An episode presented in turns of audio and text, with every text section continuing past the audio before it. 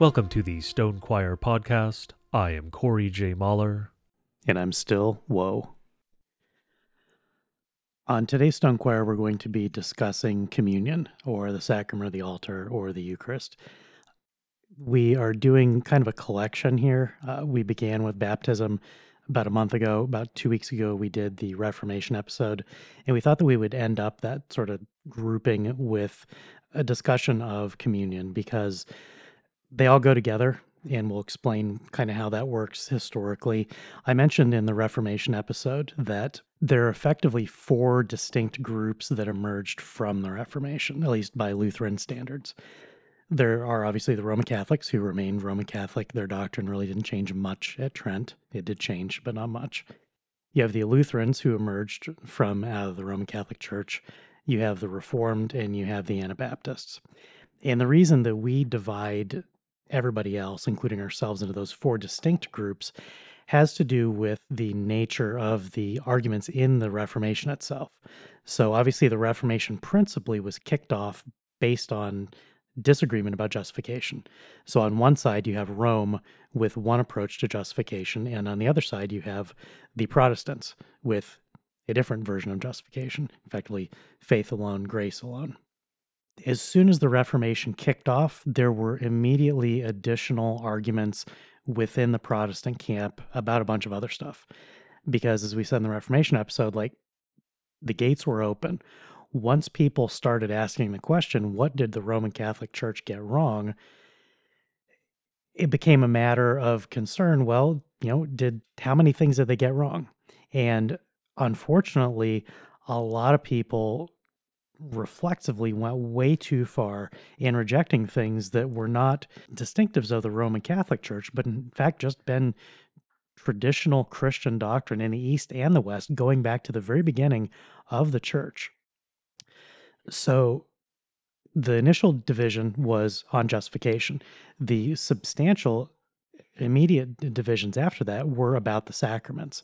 The two principal sacraments that Lutherans recognize are baptism, which we did an entire episode on, and communion.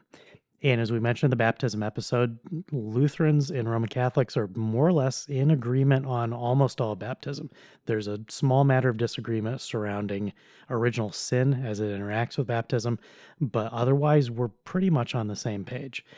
And when you look at communion, they're very significant differences between Lutheran and Roman Catholic doctrine that were initially part of the arguments that Luther and the other Lutheran reformers had against Rome.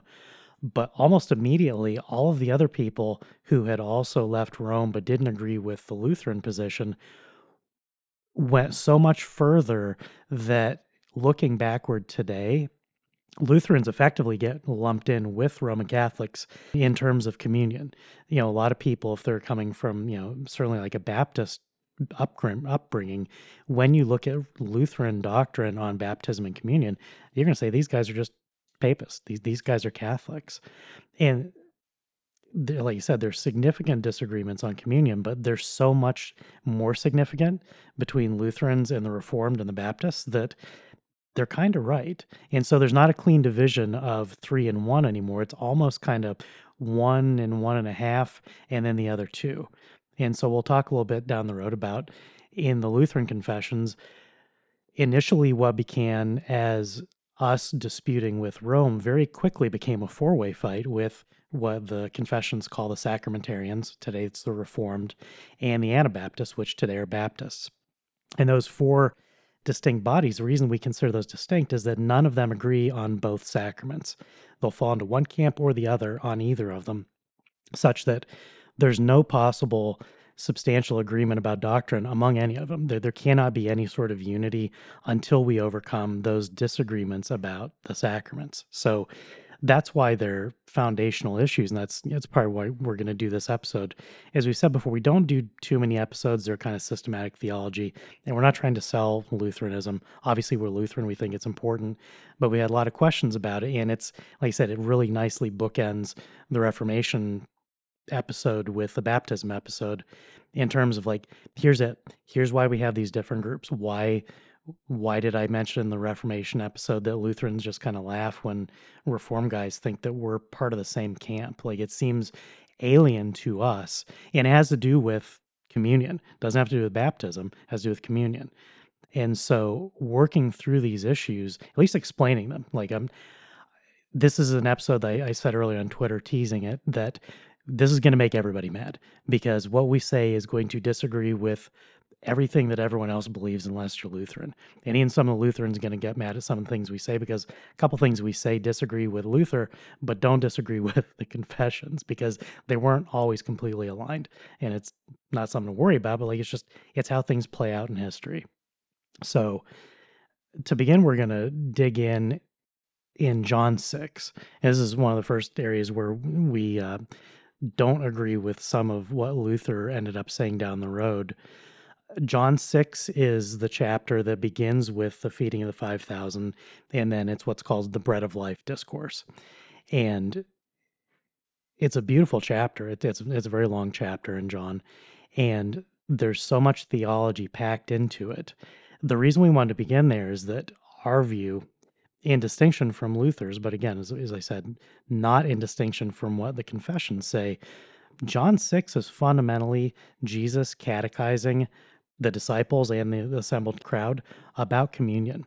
It's about faith, it's about the entire Christian faith, but specifically dealing with some of the particulars of communion in such a way that later on, when we address the other verses that deal specifically with the words of institution on the last at the last supper and then subsequently when paul reiterates them there's a short version there at the time but the long version is found in john 6 and so it's important because this framing of the discussion of communion really lays bare all the disputes.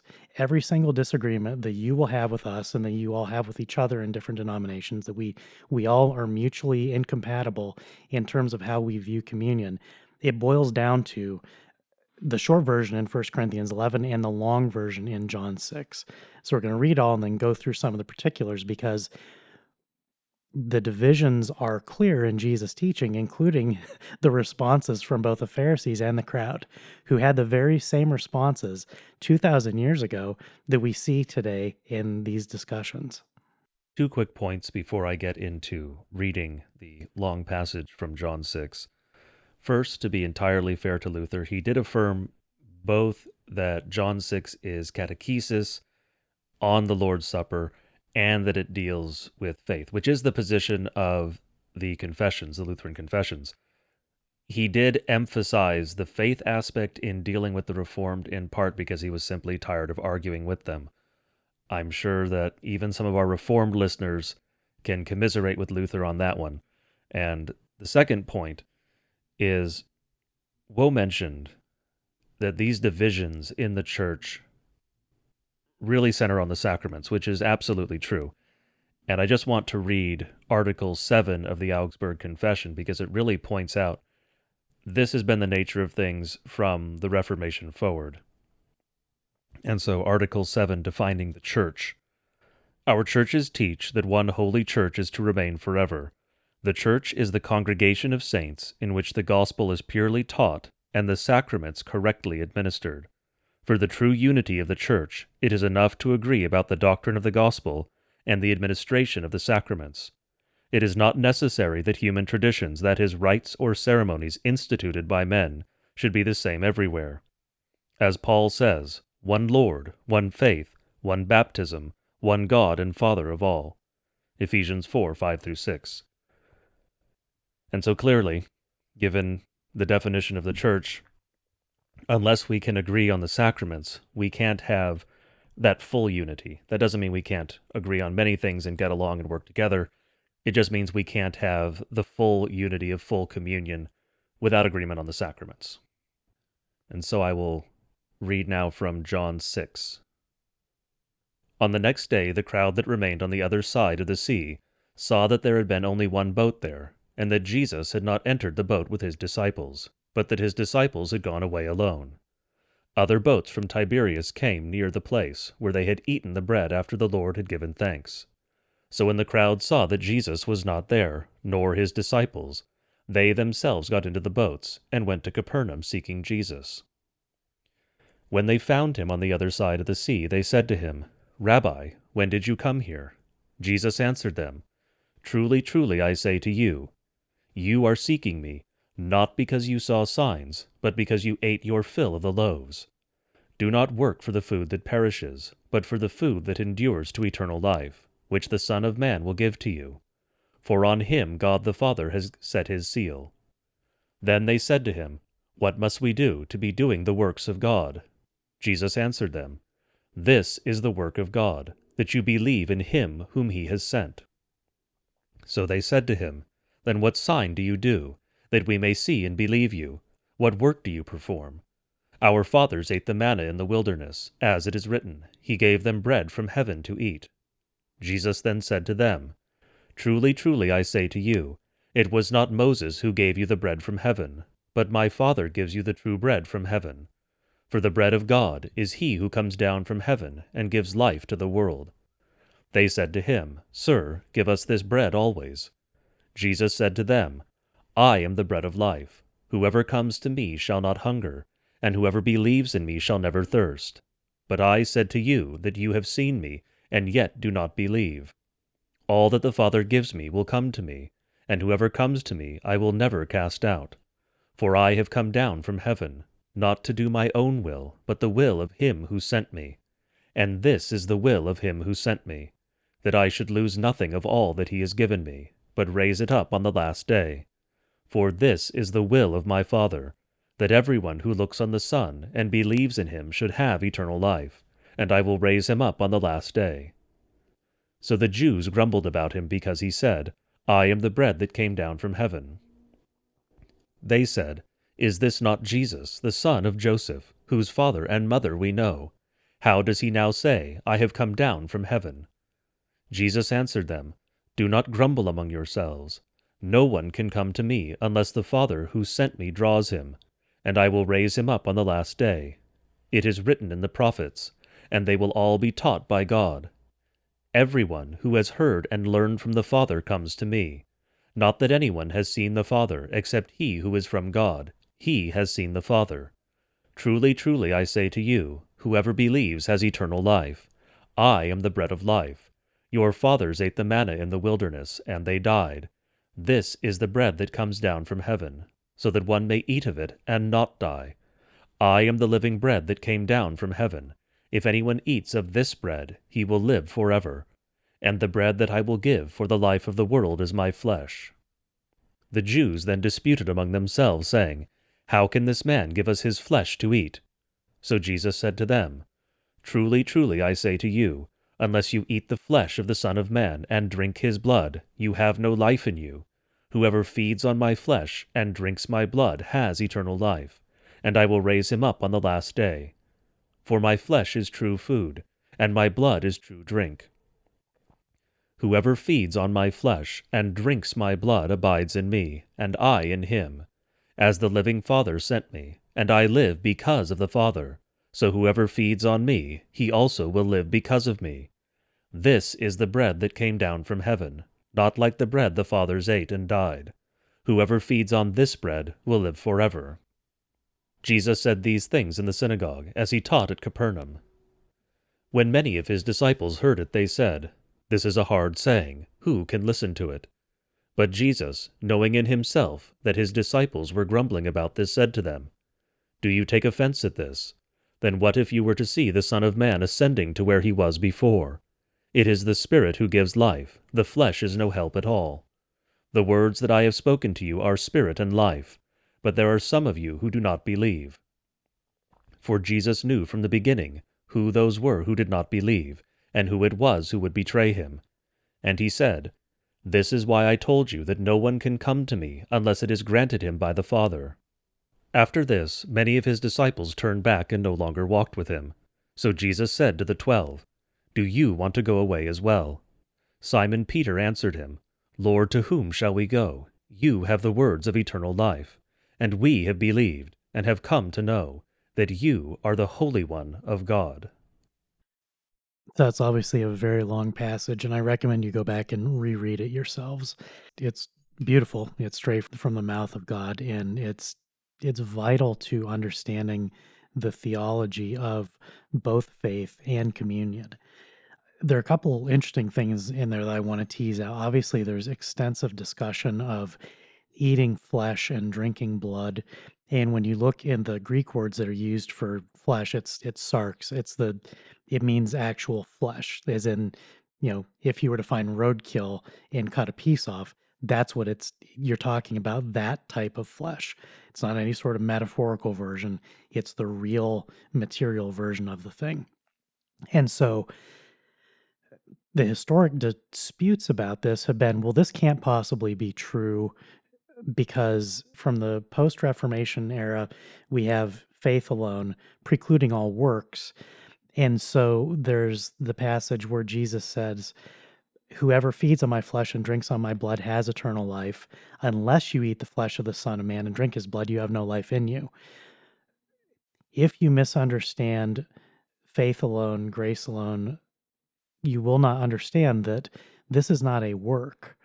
And that's one of the problems that we addressed in the in the baptism episode at some lengths. We're not going to repeat the arguments about how sacraments interact with human action. I mean, the short version is that when God says to do something and you receive his gift when you do it, and then you do it, that's not a work in the sense of us affecting anything.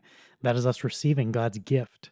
It's like going to church and hearing the word of God. Yes, going to church is obedience, but the hearing is passive, it's receptive.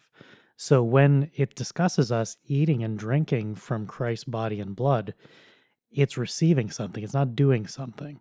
And we'll, we'll get to that elsewhere in this episode, but it's just important that this is one of the distinctions of a sacrament. That if you misplace the action as, oh, well, I'm doing this, and therefore any passage that says do something must necessarily mean that it can't be salvific, you're missing out on a lot of scripture because there's stuff that God says to do that's clearly not us saving ourselves. I mean, there's there's nowhere in Scripture where God says you can save yourself. Yes, there's many places in Scripture where God says to do stuff. And in particular, when the sacraments are delivered by God to us, as in the case of baptism and in the case of communion, what we receive is the very forgiveness that God promised to deliver from the cross. I think the strongest argument to be made for how none of this can be taken entirely as allegory obviously it's describing faith. You know, there's faith is absolutely an inextricable. It, faith is how we receive salvation. No doubt about that. Faith is how we receive the gifts in the sacraments. God is pouring out his abundance of his grace to us through the sacraments. And the fact that there's a physical means with it doesn't change the equation, apart from giving us a physical touchstone in history, in time, in a place that we can point to and say, yes, right here, God is giving me his stuff here. And whatever he promised to be, to be attached to the stuff, I will also receive. And so the physical presence of elements is part of God's reassurance to us that he's keeping all the other promises. And you know the the argument from the Jews, they disputed him and said, "How can this man give us his flesh to eat?" Well, that's one of the arguments that is used against this passage possibly being about communion because how can that be? You know one of the arguments is that well god is he's stuck at the right hand of the father. He has a corporeal body. Jesus christ the incarnate son of god can no longer do what he could do when he was not corporeal. And so how can this man give us his flesh to eat is i think critically set in the context of this this passage which as i mentioned at the beginning it's immediately after the feeding of the 5,000. So the day before, they had all sat down and they had the five loaves and the two fishes, and Jesus performed the miracle, and they got back 12 baskets full after everyone had been fed 5,000 men and women and children beside. So, right in the very context of him saying this and the Jews saying, How can this be that he could give us his flesh to eat? The very context of the miracles demonstrates that God was showing how he does it. He says I'm going to do it and he does it. And it's miraculous. Like it's it is outside of the material world that five loaves and two fishes could feed everybody. It's impossible, but Jesus did it. And it was it was just as plain as day. There was there was no magic, there was no moment, there was no flashes. He just said pass it out and they did and they got back so much more than they had handed out that it was clear to everyone that a great miracle had been performed. And that was his introduction to saying, Here is how I will feed you. And then when he finished, the disciples heard it and they grumbled. They said, This is a hard saying. Who can listen to this? And many of them grumbled and they walked away. They abandoned him on the spot. Now, this is critical because if this passage in John 6 were just about faith, which they understood, you know, he'd been talking about faith, even the Jews who were not believing understood faith. They understood the concept of believing and then receiving things from God. If it had been clear from Jesus' teaching that day, the text that we just read, if it had been clear that this was only about faith and not about something more immediate, more material than that, they wouldn't have been confused. They wouldn't have said this is a hard saying. And if they had, he would have said, "No, no, wait, come back, come back. I didn't mean that. It's it's all spiritual. It's it, there's no there's nothing physical here." And instead, he said, "You take offense. What then? What if you were seeing the Son of Man ascending to where he was before?" He's saying to them, "If you don't believe the small thing that I'm telling you, how you will you believe the greater things?" And then they wandered off. And I think one of the most beautiful parts of this, and the reason that we we let that passage go long, was Simon Peter's confession at the end. After the some of the other disciples had wandered off because they were offended, Jesus said, "You know, what do you believe? Will you go away as well?" And Peter fam- famously responded, "Lord, to whom shall we go? You have the words of eternal life." He didn't say, "Yeah, I get it. It makes perfect sense to me." He said, "Where else are we going to go?" And I think this is a perfect example of proper faith when receiving hard teachings. And this is a hard teaching. We've said in a past episode, there are a few places in scripture where our reason collapses. You have the hypostatic union of Jesus Christ being fully God and fully man. How can there be two 100% in one thing? What sort of analogies can you invent to try to explain that? And effectively, every every analogy that men have invented in the past has effectively created some sort of heresy because it's irrational. You know, it's not two boards glued together. It's not two halves in a cup. It's not a mixture. There's no comparison for when Jesus Christ is fully God and fully man. It's impossible. It doesn't make sense. And yet, that is the essential predicate for the entire Christian faith that this man who was incarnate is also fully God. And so the same is absolutely true when we're looking at communion. When Jesus said they didn't know yet what was going to happen with communion, it wasn't until later at, on the Last Supper when he actually instituted it. So again, this was a this was a teaching moment to explain the theology behind it, and as we'll get to in a, in a bit, when they received that teaching on the the night he was betrayed, there was no argument. All the all the questions went away because they received it the same way. I don't think they understood it any better. But when he said, "This is my body." Given for the forgiveness of your sins, it wasn't out of left field because they'd heard it before. They had heard it here at this moment, the day after the feeding of the 5,000. Whatever questions they may have had, whatever doubts they may have had, he had catechized them. And so when he said it, when it was finally being instituted, they just received it and they ate and they drank and they gave thanks. I think that this is a good point to define a few terms, to go over some things that are frequently confused. Two of the most important terms here are sacrament and sacrifice. It is important to understand the distinction between these two things, because this is where the Roman error creeps in. Rome wants to turn the sacrament of the altar into a sacrifice, which it is not in the sense that they use it, but I'll define the terms first so that we are on the same page, as it were. A sacrament is a ceremony or work in which God presents what the promise of the ceremony offers. For Christians, well, as Lutherans, we are not going to quibble over the number of the sacraments. We're very explicit in our confessions and elsewhere that we're not going to do that. Rome insisted we had to recognize a certain number of sacraments. We said there are most certainly two. We're not going to debate whether there are more. If you want to call marriage a sacrament, have fun and other things as well. But obviously, the two core sacraments on which Christians cannot disagree that these are sacraments would be baptism and the Lord's Supper. And so you cannot call these a work. And the reason you can't call them a work in terms of human beings doing the work is because these are God's work. And so you cannot steal from God. To call baptism or to call the Lord's Supper a human work is to say that a human being is doing God's work. Now, certainly, God uses the hands, the mouth of the pastor as means to deliver his work, to deliver his blessing, his promises to those who receive them. That does not make them the work of the pastor. They are still God's work. And now a sacrifice. A sacrifice, contrary to a sacrament, is a ceremony or work that we give to God in order to provide him honor. Now, notably, there are two kinds of sacrifice, and it is important to know both of them because one of them is in play here and one is not with regard to those of us mortals who are partaking of the Eucharist. And so one of those is, in fact, the Eucharistic sacrifice. This does not merit the forgiveness of sins or reconciliation. It is practiced by those who have already been reconciled. This is so that we may give thanks or return gratitude for the forgiveness of sins that has already been received, or for other benefits. The other kind of sacrifice, there has been one in the history of the world. That is an atoning sacrifice. That is a work that makes satisfaction for guilt and punishment. Obviously, there has been only one. That is Christ's sacrifice. That is the atonement.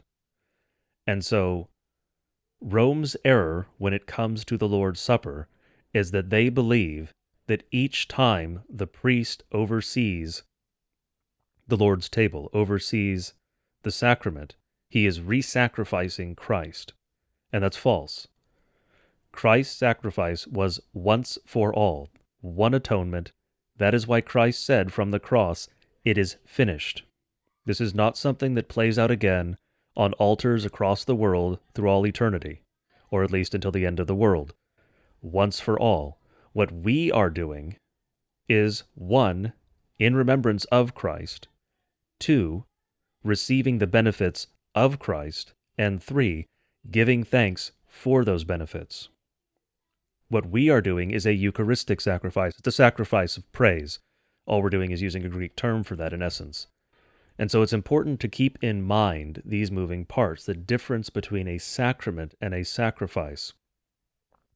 The Lord's Supper is a sacrament. It is God bringing his gifts to us. We, in turn, after partaking of the sacrament, and in fact, in partaking of the sacrament, give a Eucharistic sacrifice, a sacrifice of praise.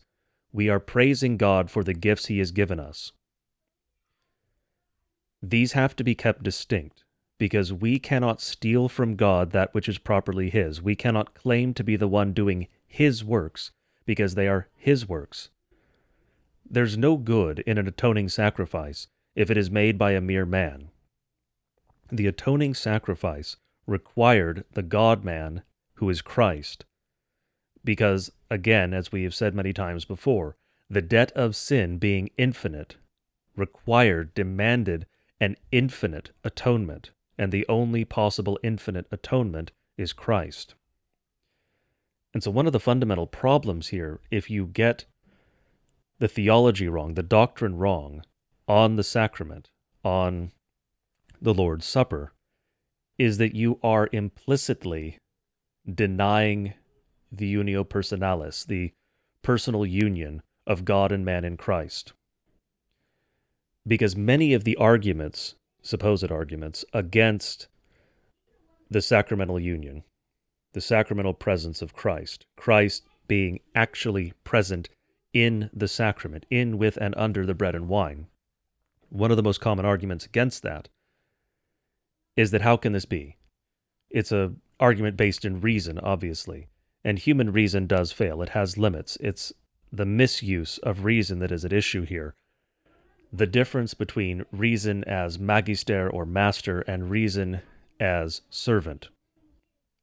Reason is a servant you use to understand things. Reason is not the master of the universe that determines what is real. If you look at it top down as reason imposing reality, that's incorrect. That's reason as magister. If you are looking at it instead as reason as one of your interpretive lenses to understand reality, That's reason as minister, reason as servant. That is the correct use of reason. But when you attempt to apply reason as a master to these things, particularly the mysteries of God, you are not going to be able to understand them in that light. You have to understand them from what God has revealed about them. And what God has revealed about them, we'll get to in Christ's words and Paul's explanation of those words.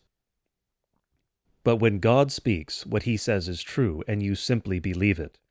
You do not have to subject his words to your reason to prove that they are true. And then I would also like to expand on the issue of what is a work? Is this faith plus works? And the answer to that, the second question, is no. This is not faith plus works. As we have highlighted before, particularly in the baptism episode, but also elsewhere, the Spirit uses means to create faith and to strengthen faith. Baptism is one of the primary means, the Word being the other. Of course, the Word flows through all of this because a sacrament, another way of defining it, is simply the Word plus an element, the Word plus a sign, a physical thing. That is one of the traditional or classical definitions of a sacrament. And so the Word is always present, but you have Word in baptism to create faith, and then you have Word and supper to strengthen faith. That is the way that things are supposed to go. That is the way that God has ordained it. And as I've mentioned before, we being spiritual and physical, being spirit and body, will set aside the issue of mind and such matters for now. But the fact that we have these dual natures, God reaches out to us where we are and how we are, what we are. We have the Word, which reaches the Spirit, Yes, it also reaches the physical ear. But you have also the physical signs. The body can understand the physical signs. The part of you that is physical can understand water, can understand bread, can understand wine. God uses these to strengthen your faith, to reach the totality of who and what you are, not just the spirit. Because you are not a spirit riding around in a meat suit. That's a mischaracterization. You are your body. You are your soul. You are both of those things. And so there's some bit of understanding you can have if you can grasp that to a certain degree of the personal union. But to get back to that original point, if you deny that you can have bread and body, wine and blood, simultaneously present, you are tacitly saying that the personal union cannot be possible.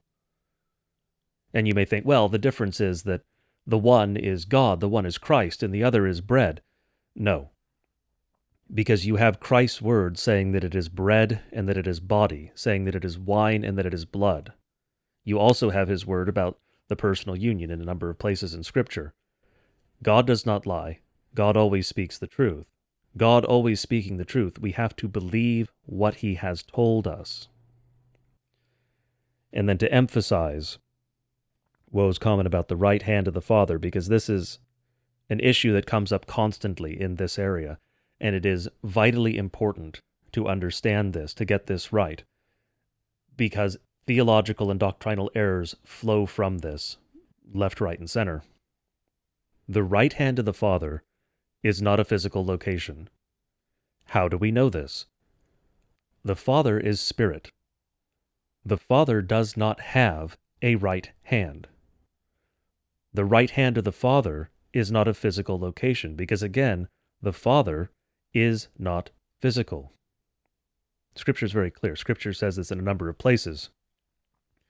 The Father and the Spirit, obviously, one would hope that with the Spirit this is obvious, but the Father and the Spirit, being spirit, being not corporeal, do not have right hands, and so their right hands cannot be a physical location.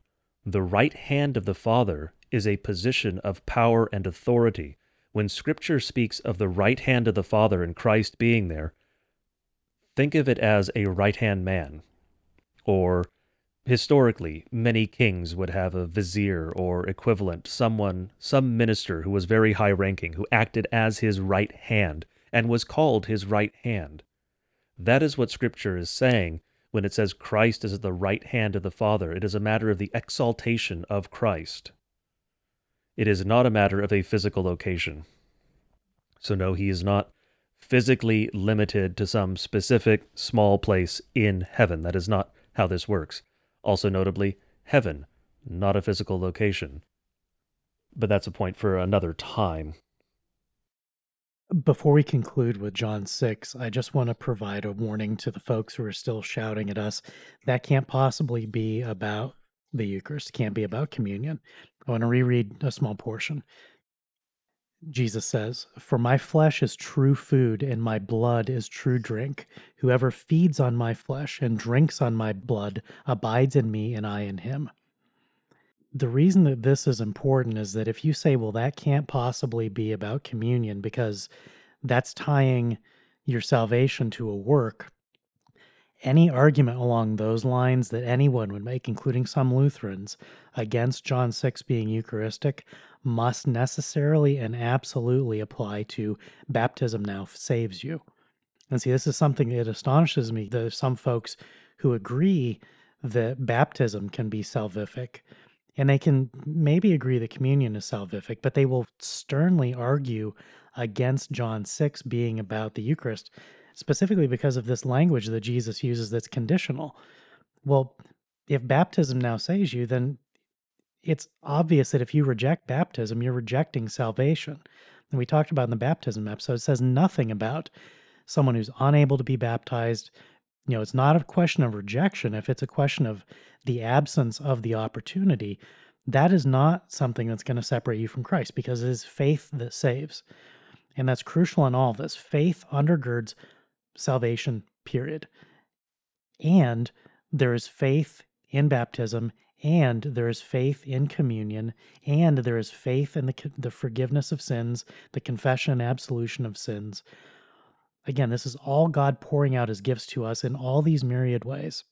And so just when you read the text of this, if you're like, that can't possibly be because there's this conditional here, try the same that same logic that you're applying to this to baptism now saves you and see if baptism survives as a sacrament. What you will find is that it doesn't. If you remove John 6 as being also about communion, the logic by which you do that is going to nullify baptism. I think that's one of the strongest pieces of evidence that this must be. It's the same type of thing. Another piece of evidence for it is back at the beginning. Jesus directly makes the manna in the desert typologically pointing towards the bread of life, which is Him, which is His body. And how do we receive His body?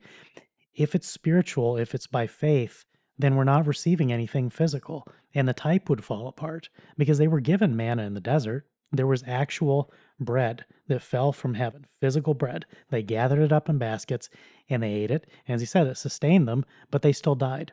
The same is true of all the sacrifices in the Old Testament. Blood was shed, but it always pointed towards what? The actual shedding of Christ's blood on the cross. See, this is how the typology in the Old Testament always plays out. You have the smaller version that's a physical object that points toward the final antitype of the thing, and that is also physical.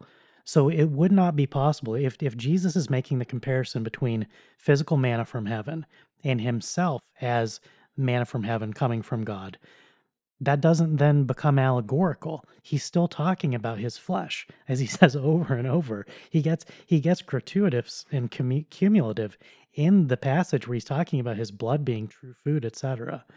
So don't ignore that typology as being a necessary part of this being sacramental catechesis. And I can tell you just from personal experience, there are multiple Baptists I know who, when they read this, they ceased to be Baptist because they realized they had precluded that view of the sacrament. They realized that they were Lutheran when they actually believed what John 6 said about communion. Now, I find it terrifying that there would be then anyone, but especially Lutherans, to come along and say, no, no, no, well, that's not about communion. If it is having this efficacious and beneficial outcome in the faith and the souls of men to realize that a false confession needs to be reoriented in a way that as Lutherans were like, yes, absolutely, that is correct. To then say, well, but not that text. That can't be it. That's judge the tree by its fruit. And when men read John 6 and they become Lutheran, please don't argue with them. Please just don't do that. You know, the same sort of typology, incidentally, is used by Jesus elsewhere, again pointing physically. You know, we always quote John 3:16 and sometimes 17 and 18, but John 3:14 says, "And as Moses lifted up the serpent in the wilderness, so must the Son of Man be lifted up, that whoever believes in him may have eternal life." Now it's if you remember that story, they were being they've been cursed by God, they were being bitten by poisonous snakes and dying. God told Moses to craft a bronze serpent, put it up on a pole. Whoever looked, whoever gazed upon that serpent would be saved from the poison. He did it, and many of Israel lived. And Jesus himself says in John 3, this is typological of me hanging on the cursed tree of the cross. The bronze serpent was a typological pointer to Christ's sacrifice when he was crucified. Again, there's physical on both ends of that. You will not have typology where the physical version then just sort of falls off into into what? It, it doesn't just vanish into space. It can't just float away. It has to point to something physical. So please, it, you know, one of the interesting things about the reason that Luther doesn't necessarily go as hard as we do with this is that John 6 is not necessary for the Lutheran view of the sacrament of communion. If, if John 6 were not present, we would still have much the same understanding.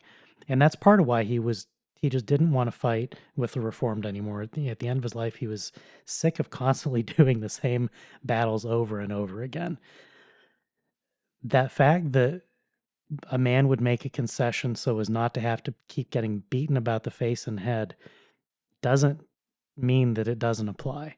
It just means that sometimes you're going to, if you have the argument nailed down elsewhere, you don't need additional evidence. But we have the luxury, you know, like certainly Corey and I have the luxury if no one's yelling at us because you don't have mics, you, you're yelling, but we can't hear you. So we can just go on and on. When we point to this, it's because it's all it's all what Jesus said. This is by far the richest and most fleshed out. I'm not saying that ironically, version of catechesis. And so, as we get into the actual words of institution, just keep in mind the reaction that the apostles had. You know, the disciples, and they're gathered in the upper room on Maundy, Thursday. There was no arguing. There was no saying, How can this be? There was nothing except for acquiescence because their teacher had already explained it to them.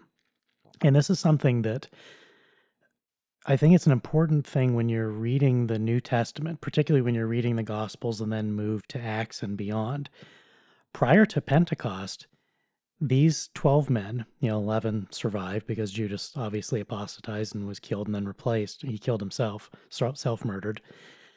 These men went to seminary with God for three years, three and a half years. Jesus taught them every day. They lived together, they ate together morning till night.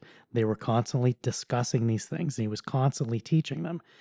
In in many places it's recorded Jesus telling them, you basically you'll understand later.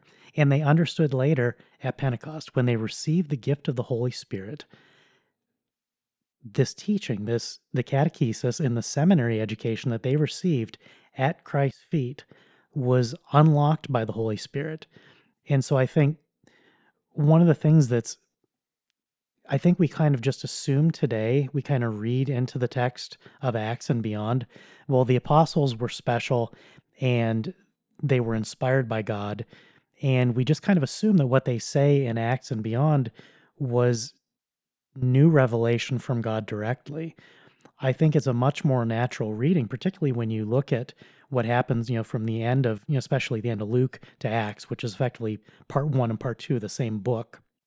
I wish John came first and then Luke and Acts were bookended. Because when you look at that, Peter in particular, you know, Peter's like the Kool-Aid man of theology. He's he's boisterous and he's enthusiastic and he just crashes through walls and he's like, "What's up guys? I'm I'm going to be the loudest most confident man in the room, even if he has no idea what he's talking about." And God bless him for it because many of his confessions even when he didn't understand something, he still got enough right. He's like, yeah, that's that is a good model for our faith. And yet, what do we see immediately after Pentecost? He's the man who stands up and just unloads this sermon out of nowhere that's beautiful. It's it's rich, it's it's textural. There's so much theology and scripture that he pulls in. And in some cases it is new teaching. But I think that if you understand that the Holy Spirit unlocked the seminary education that had been locked away behind blinders, it makes a lot more sense where all that stuff came from. And so, as these men, as the apostles who had lived with Jesus for three and a half years, as they go up um, on with the rest of their lives and their ministries, they certainly did receive direct revelation. Paul, in particular, did not have the benefit. So he was talking to God directly. God communicated with him, something that does not exist for us today. So I'm not minimizing the fact that they did, in some cases, you know, John obviously with his revelation, the apocalypse, that was all new. That was directly coming from God. That wasn't something the book itself says. This was a, a direct revelation. It wasn't something that Jesus told him. So they absolutely did, in some cases, re- receive new inspired teaching. They were inspired, but much of what they were inspired by was not immediate, but it was through their seminary education with Jesus. And so just keep that in mind as, as you look at the things that they say in Acts and beyond, and even as the, the passages we're about to read on the night of the Last Supper, and then what Paul says about the same moment, the fact that they just sat there and received it faithfully with no argument. They're short, they're brief scenes. It's obviously a very short scene that we're given. It was an entire night. But the fact that God doesn't say anything about them arguing or grumbling or doubting or anything is a clear indication that they'd heard this before. They'd heard it at the feeding of the 5,000. And so it wasn't new information, it was the fulfillment of what had already been taught. That's exactly how catechesis works in churches today. Almost every church, whatever their views of communion, there's typically some form of, of teaching before communion. That's it's the same thing. You teach and then you deliver. So the disconnection temporally from you know, the feeding of 5,000 to later on in the upper room when they actually received first communion, the first communion, it makes perfect sense. It's the same model that we have followed ever since. You teach someone what it is and then you give it to them, just as Jesus did for the apostles. It's been passed on to all of us as well. Before we get into the passages dealing with the words of institution, and we'll really deal with just two of those. There are a couple parallel ones. We'll mention the parallel ones, but not read them into the episode, as it were. I want to address promise and typology. First, promise. Promise is a central concept to everything we're discussing here, and indeed to the Christian faith. And the reason for that is how do you receive a promise? Because what is promised here in the Lord's Supper is the forgiveness of sins. We'll get into that with the words of institution. What is promised in baptism is forgiveness of sins. But how do you receive a promise? If I promise you that I will do something, the only way that you can receive that promise from me is to believe what I've said.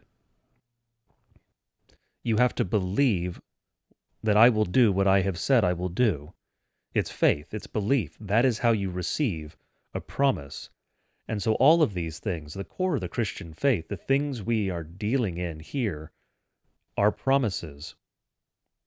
You receive those via faith.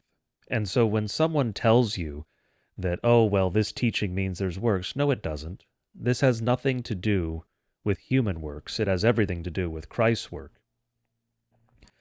But it is not a human work that receives the promise. It is faith, and faith is the free gift of God. And so God gives you the capacity, the, the attribute, the thing that receives the promise, and that is faith. And so there's no work here on your part. It is all from God because He gives you both the capacity to receive the promise and then He gives you the promise as well. And the second point I wanted to make is the issue of typology. We've spoken of typology a fair number of times in this podcast, and we will continue to do so. I find it very unfortunate that many modern Christian denominations have essentially jettisoned typology. It's no longer taught, it's no longer used, it's ignored. And that is deeply unfortunate because Scripture is incredibly rich, and a great deal of that richness comes from typology because typology flows from the beginning of Scripture all the way to the end. And just as one example of that, you have the tree of life standing in the New Jerusalem in Revelation, but you also have the tree of life all the way back in Genesis in the garden. But you also have the tree of life in Christ. Christ is the tree of life. It is his flesh that is given for food to the world, to the elect, and it gives us eternal life. It gives us salvation. Now, to be clear, that salvation is offered to everyone. Scripture is incredibly clear. Ton cosmon, it is cosmos, the universe. It is all things that are redeemed in Christ. It is the elect and only the elect who benefit from it. The difference between the objective and the subjective justification. But typology flows throughout Scripture. You have typology of Christ's sacrifice and of our worship in the Old Testament sacrificial system. You have the typology of Christ as the rock with the rock in the Old Testament, out of whom, out of which, depending on your emphasis there, flows living water, water of life, that keeps the ancient Israelites alive in the desert. And speaking of flowing waters, I will make one sort of tangential point here right before I get into Matthew.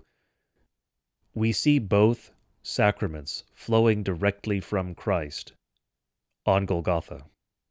When his side is pierced by that spear, what flows out? It is water and blood. So, what do you have present there? You have his body, you have water, and you have his blood. Well, that's baptism. And that's the sacrament of the table. That's the Lord's Supper. You have both sacraments, typologically and physically present, there on the cross. But now I'll read from Matthew 26, the words of institution. I said I would give the parallel chapters as well, the parallel sections. Those would be Mark 14 and Luke 22, but we'll be reading from Matthew 26. Now, as they were eating, Jesus took bread, and after blessing it, broke it, and gave it to the disciples, and said, Take, eat, this is my body. And he took a cup, and when he had given thanks, he gave it to them, saying, Drink of it, all of you. For this is my blood of the covenant, which is poured out for many for the forgiveness of sins. I tell you that I will not drink again of this fruit of the vine, until that day when I drink it new with you in my Father's kingdom. There are a few important parts of this that uh, we didn't already cover in John 6. One, he specifically says, This is my blood of the covenant, which is poured out for many for the forgiveness of sins. Now, this is crucial because he's saying that communion does something. What does it do? It forgives sins. Again, there's no work here of any man. The work is of God. The deliverance is through means. We receive those means of grace, and they are indeed means of grace. And this is a this is a point where, thankfully, the Reformed, the Lutherans, and the Roman Catholics all agree that communion does deliver the forgiveness of sins. Baptists, the Anabaptists, stand alone in rejecting that because they do not understand what sola fide means. They think that anything that any man does can't possibly have anything to do with forgiveness of sins because that would be us taking credit. Jesus, God everywhere, says the opposite. There's a whole bunch of stuff where God tells us where he's going to deliver the forgiveness of sins. Baptism now saves you. This blood is poured out for the forgiveness of sins, just as his body was sacrificed for the forgiveness of sins. And again, typologically, that was the essence of the sacrificial system. There were blood offerings and there were meat offerings that were typologically pointing forward to the cross, to the final, the ultimate, the the pure, the only sacrifice that actually mattered.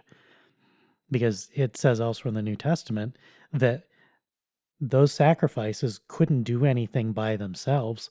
They were an expression of faith. They pointed to Jesus' perfect sacrifice once and for all time.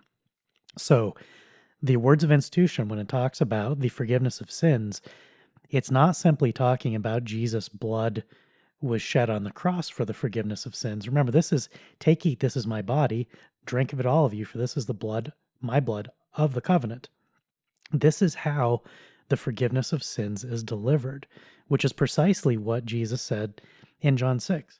He said, Whoever has true flesh and, and drinks true blood is going to receive eternal life. That was the whole point of that. And that's why people got annoyed and they wandered off like, well, that can't be. They they were confused and they were annoyed because they took it literally. They listened to John 6 literally. He didn't correct them. He didn't say, no, no, no, it's figurative. Don't worry about it. I mean, it's not actually about blood and body. And, you know, there, there's nothing gross here. It's okay. He didn't say that at all. He let him go and asked the disciples, you know, the 12, what do you think? You can leave too? So, again, this is why it is a sacrament to us and, and really to everyone, except the Baptist. And if you're Baptist and you reject that, I'm, we're not trying to pick on you. We're trying to clearly delineate the substantial distinctions among us and the reasons why we're not the same denomination. Why, until such disputes rooted in Scripture are resolved, there can't be complete unanimity on what the faith means because this is big ticket stuff. The, remember the the night the words of institution given on the night in which he was betrayed. That was his very last act. Everything else was him being taken in the garden and then executed and rising and it was this was his last act of ministry effectively. Everything after this was leading to his death and resurrection. I'm not saying that's not ministry, but this was his last teaching moment. Everything he said after is, is like, look, I'm fulfilling what I came to do. I did it. The other thing I want to point to is that he says, I tell you, I will not drink again of this fruit of the vine until that day when I drink it with you new in my Father's kingdom. Fruit of the vine is synonymous with wine. It's used in lots of different places in scripture.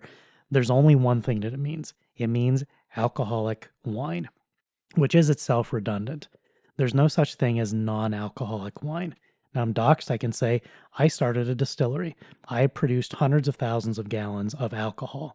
And both as an industry expert and as someone who could do this very experiment that you could do in your garage, if you take a pail and you mash up a bunch of grapes and you put a lid on it and you put something on it to kind of seal it in and you it's called a bubbler you can put something that will kind of make just a one-way passage where you put a little water in it so gases can escape but nothing can get in and just let it sit for the weekend when you come back several days later it's going to be bubbling and the reason it's going to be bubbling is that you've now produced alcohol all you did was squished some grapes threw it in a bucket and you've produced alcohol. Why? Because there's everywhere in nature, in certainly, absolutely everywhere in nature in Jesus' day, yeast is on everything. Natural yeast is on all the fruit in the universe. It's just there. It's it's regional, it's specific to different types of plants, it's specific to parts of the country, parts of the world. There's always yeast on stuff. Yeast in the presence of sugar with the right, you know, pH and the right, you know, temperatures is going to produce two things. It's going to burp carbon dioxide, which is why you would get bubbles coming out of your little bubbler if you seal this package up. And it's going to excrete ethanol, which is alcohol. This is how God made the universe. It's not like man used some sort of alchemy to begin. You know, demons didn't need to teach anybody how to make alcohol. You accidentally get alcohol if you just mishandle fruit. The Mongolians they had fermented yak's milk. They they things get alcoholic very easily. Now, the degree of alcohol that's present can vary, but when Jesus says fruit of the vine, he's only talking about one thing. He's talking about real, natural wine with alcohol, and not just a little bit either. You know, he's the, the very first miracle that he did at the wedding of Cana produced a huge volume of alcohol. Why? Because it was a party. And what does he say? There's going to be wine in heaven. Alcohol is part of creation, it is not a part of the fall. It is how God made everything to work. And so it's notable that you know today there are denominations that reject their, their teetotalers either entirely or they simply reject wine in the sacrament. One that is completely in violation of the words of institution. If you are not using wine, you are not having communion because God says to use wine. You know, the Trayvon Martin communion with Skittles in Arizona iced tea, that's the kind of theology that you're employing if you think you can just start substituting stuff. And notably, grape juice. People like, oh, well, you, you juice grapes and you can have no alcohol. No, you can't.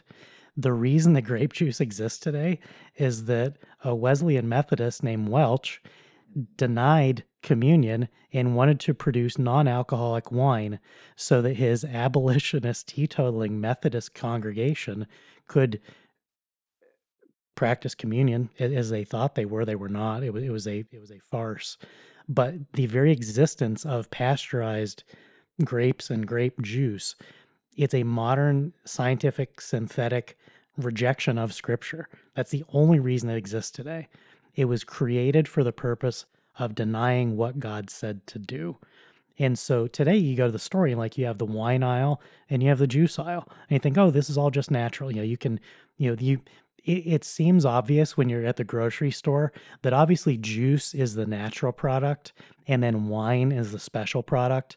You know, the bad the bad boys make if they want to make alcohol. It's the other way around all you get in nature is alcohol. You have to work really hard to actually just make juice that's never going to grow anything. That is a much more unnatural product. So when Jesus says fruit of the vine, and elsewhere he says wine, he's talking about alcohol.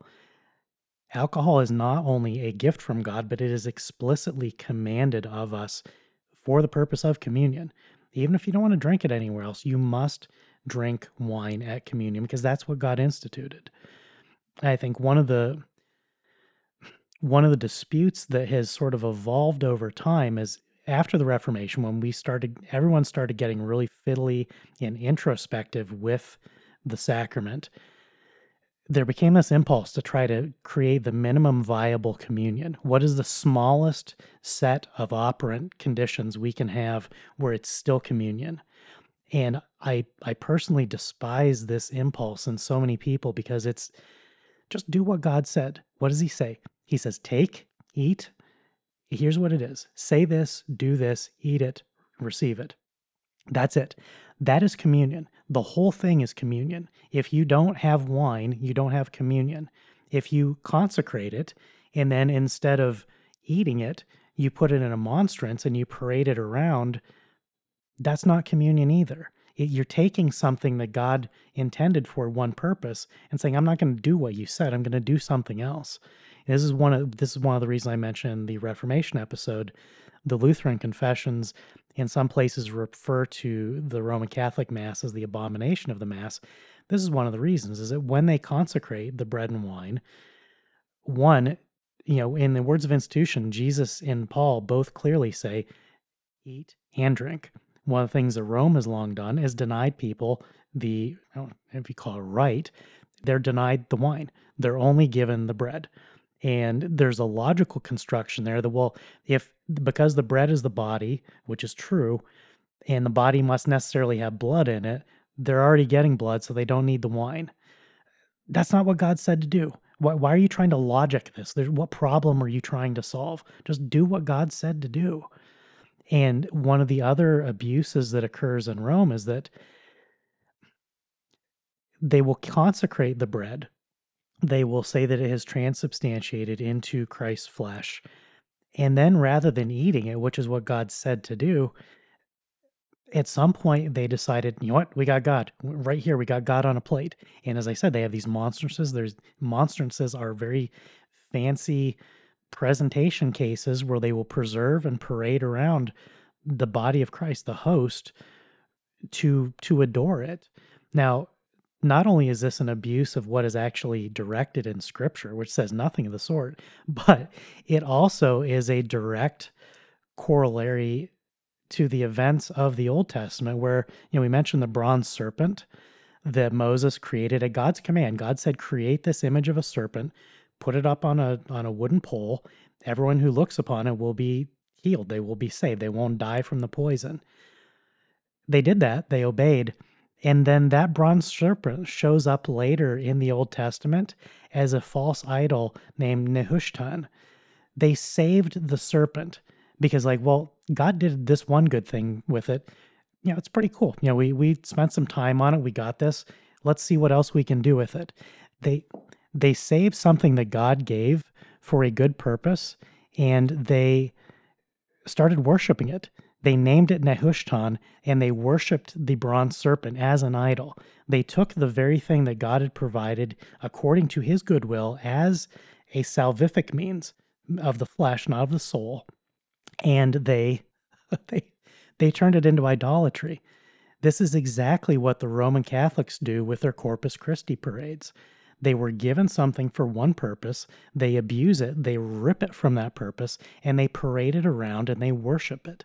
It's Nehushtan worship. It's it's it's an abomination. And so on one hand, they had the obedience to believe and to do everything up until eating or drinking, where they deny the drinking uh, to some. Just just do what God said. And so I think that's one of the key distinctives when you're looking at some of the variations in different denominational treatments of this stuff. How closely are you following what God said to do? If he says wine, you're like, no, I don't want wine. No, I, you know, I think it's sinful to drink. Well, crucially, not only does God, God not say that it's sinful to drink alcohol, God commands the drinking of alcohol for the forgiveness of sins. And just as one last aside here, makes me incredibly, incredibly angry when there's someone who's an alcoholic who is told, no, it's okay if you don't drink any wine in communion because I understand that you're forbidden to ever have any alcohol again. One, that's not true. That's not what AA teaches. And even if it were, that would make AA a false cult in opposition to Christianity. And to whatever extent that might be true, it's neither here nor there. They do a lot of good, but there's also some very weird stuff about it. The simple fact is that if someone else teaches you, you will sin by drinking alcohol when God says this alcohol is for the forgiveness of sins. If you believe the man, you're denying God. You're sinning. You're violating the first and second commandments. You're calling God a liar. God says to do something like, No, God, I can't do that. You said it's to forgive my sins. I would sin if I did that. And just as a mathematical question, the amount of alcohol in a small sip cannot possibly raise your blood alcohol whatsoever. So I understand that there are people who struggle with addiction. I have friends who struggle with addiction. I understand this one specific case must be the exception. If you sincerely believe that you are going to sin by obeying God, you shouldn't be communing anyway. Not until you get straightened out to the fact that God is saying this is for the forgiveness of sins. You must believe that. If you can't believe that, that would be unworthy receiving, which is the next thing we're going to get to but there's just there's so many of these small variations where we start fiddling with what God said to do and it's so simple. It's so simple. What God did in the upper room on Maundy Thursday is as, as simple as it could be. It's a meal. Eat the bread, drink the wine, and yes, it must be real bread too. It doesn't matter if it's leavened or unleavened, but it has to be bread. Can't be potato chips, can't be Skittles. It has to be bread. Why? Because that's what God said. That's it we, we don't need to try to reverse engineer it and find the minimum viable communion so that we can get away with getting God's gifts by some other means. That's not Christianity. What what what are people doing when they go down that path? It's not a path of faithfulness, and it in, inevitably leads to worse consequences. It's not just one small abuse; it will get worse and worse because you can't mess with God's things and call him a liar and come out of it okay. Before we get to additional theology and doctrine. Here, we'll read one more section of Scripture dealing with a number of other issues related to the Lord's Supper, and also recounting again the words of institution. This time, the reading is from 1 Corinthians, 1 Corinthians 11. For I received from the Lord what I also delivered to you, that the Lord Jesus, on the night when he was betrayed, took bread, and when he had given thanks, he broke it and said, This is my body, which is for you. Do this in remembrance of me. In the same way also he took the cup after supper, saying, This cup is the new covenant in my blood. Do this as often as you drink it in remembrance of me.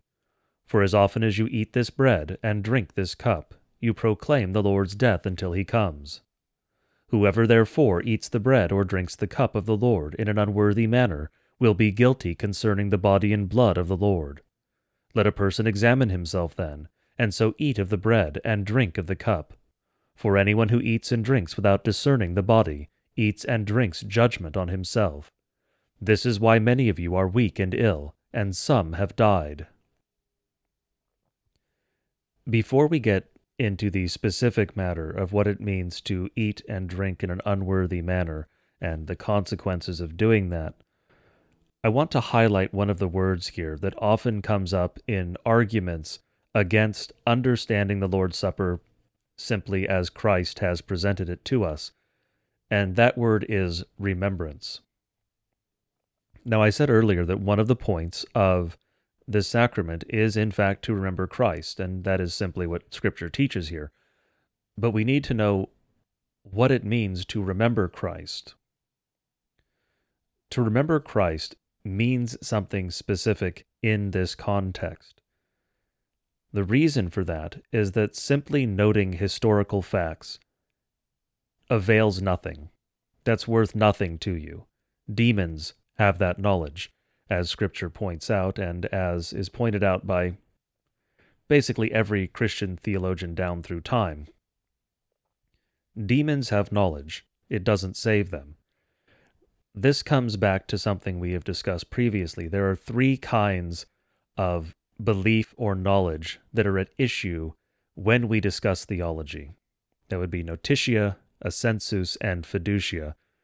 These are just the Latin terms Two of them you can certainly understand immediately. Notitia is just notice, assensus is assent, and fiducia, fiduciary, trust.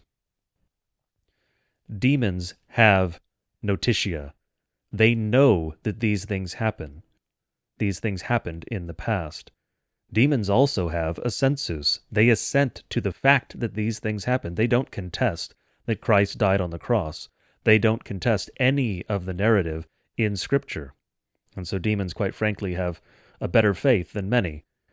But what demons do not have, and what is called for here in remembering Christ, because it's not mere or bare remembrance, it's not notitia, it's not even notitia and assensus, it is fiducia, it is faith.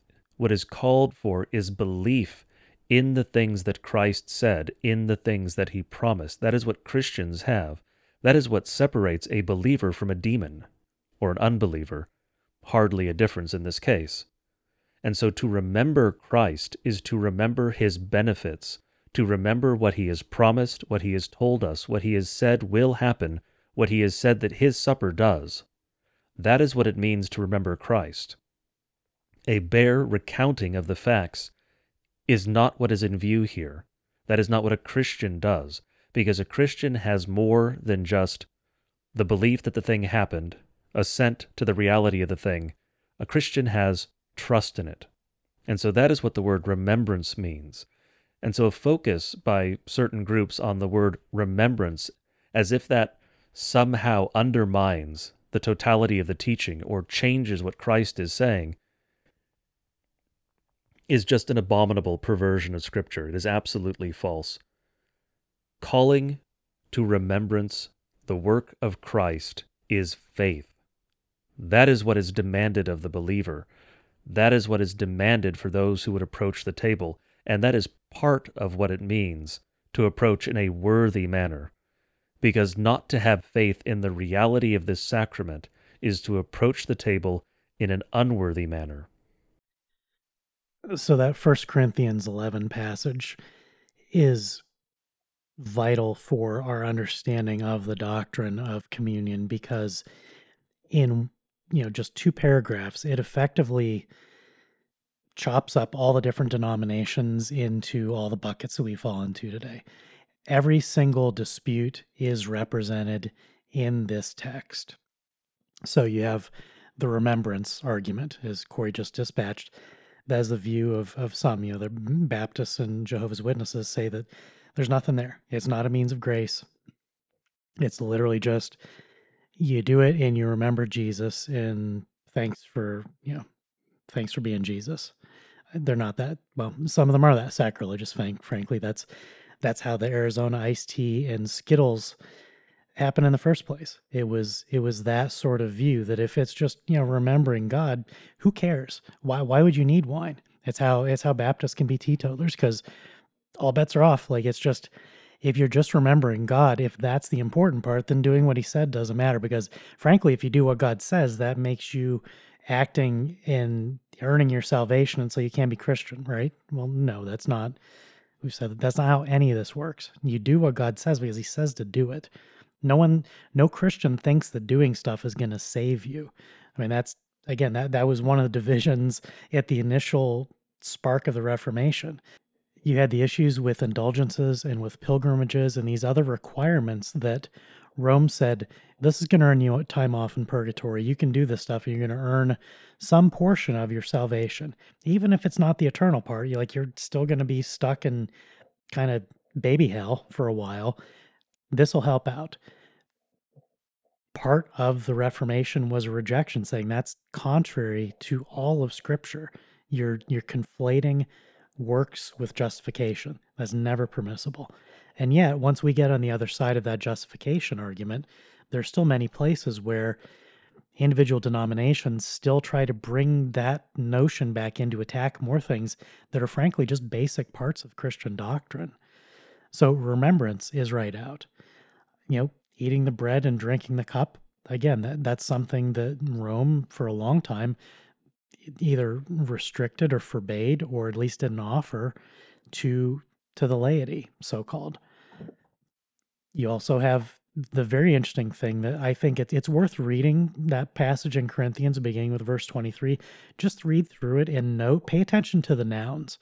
Because what you will find is that when Paul is writing this, when the Holy Spirit is inspiring him to write this, I'm not attributing this argument to Paul, this is God. He uses bread and wine and cup and blood interchangeably. He just bounces between them. Why? Because it's the same thing. And this is one of the other crucial distinctions among the various denominations. When the Reformation occurred, there was already a strong push for rationalism that existed within Rome. The age of reason was dawning. People were trying to be more rational about things.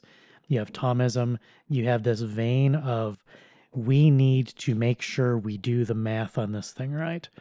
And so the reason that Rome ended up with the view of transubstantiation, which effectively says that when the bread and wine are consecrated, they effectively cease to be the bread and wine and they become the body and blood, and it's only the accidents that are remaining.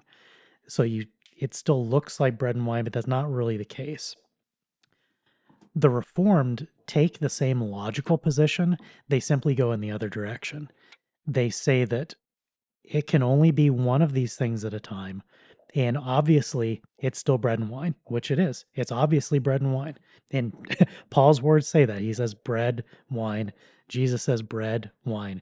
There's no doubt in scripture that that is completely true.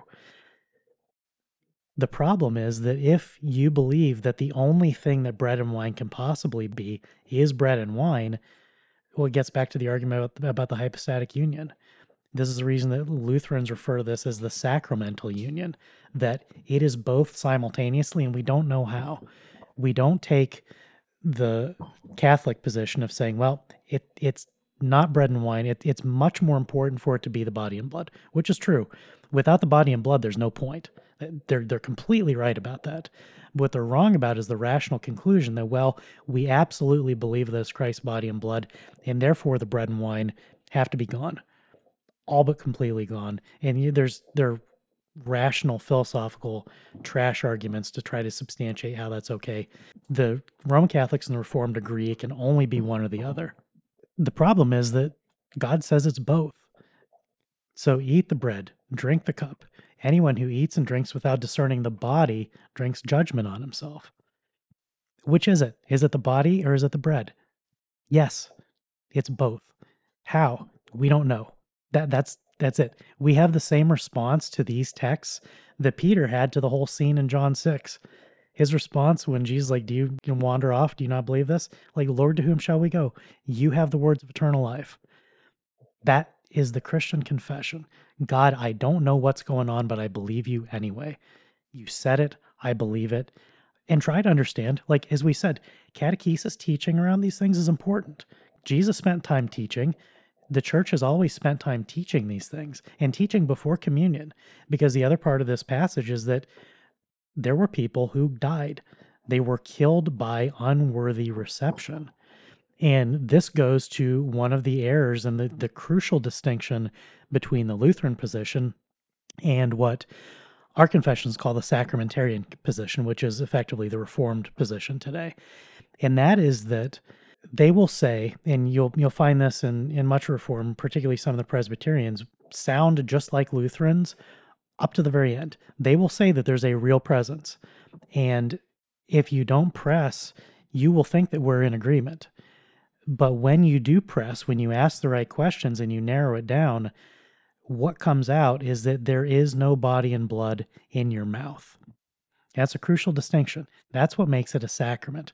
That's what makes it complete. That's what makes it the antitype to the pipe type of the bread of the manna in the desert. Because if it's not actually Christ's body going in your mouth, you're not receiving what God promised. And when we talk, when Paul talks about discerning the body, eating and drinking judgment on himself, he means it. And so the the crucial distinction in the the sacramentarian reform position is that it is a spiritual mode of presence. They will say that they believe it, and I God bless them for it. I'm glad that they take it seriously. Thank you so much for not being Baptist, because that is a far worse error. However, the problem with is is that it also denies part of this passage because in order for the sacramentarian view that there is a physical oral reception of only bread and wine and then we spiritually ascend to the right hand of God where we receive his body and blood in a spiritual sense in a heavenly sense the problem with that is that that requires faith and what is said here in Corinthians 11, 1 Corinthians 11, is that there are people who ate unworthily. And God makes clear what that they're guilty of the body and blood because they ate in an unworthy manner by not examining themselves and discerning the body and blood. Like this is this is crucial because if the reformed are correct and you can have communion and it's all faith based and it's all spiritual there's no possibility for anyone to die because if you don't have faith, you cannot spiritually ascend to heaven to receive Christ's body and blood there. The only way that that mode of thought can work is if the damned, if those without faith, can also ascend to heaven to receive Christ's body and blood, and then they're killed for it. They're killed by it. That that necessarily makes no sense there's no possible ascent into heaven spiritually for those unbelievers. And it is unbelief that's being described there. When you're guilty concerning the body and blood of Christ because you don't discern it, it's a rejection of God. It's calling him a liar. It's saying that what you said is not true. And so the reason for the Lutheran position, it's literalist and it's mysterious. It's like, I don't know. I know this far and I know no further. And as we've said before, for me personally, that's always been enough. I don't feel the need to concern myself with trying to figure out the mechanisms and the math and the scales of all these things. When God says it, if I don't understand, like, okay, there's something I don't understand, add it to the list. I have a very long list of things I don't understand. And particularly when we're looking at things that are necessarily spiritual, they're necessarily supernatural. They're outside of the material world. That's what we're talking about here. And remember, that's that's the crux of this. Because it is outside of the material world, all bets are off. You can't rationally figure out that which is inherently irrational because it's outside of creation. This is something different that God is doing in a special way. And so, this one passage, when you look at all the various pieces of it, all the denominations are going to fall into their various buckets on one side or the other of these disputes. And I believe with a with a clean conscience that the only possible synthesis of this this passage and the other passages is a Lutheran one, that it is truly Christ's body and blood physically present. We don't know how. And again, this is not one of the early episodes we did on the clarity of scripture. We go into this detailed some more.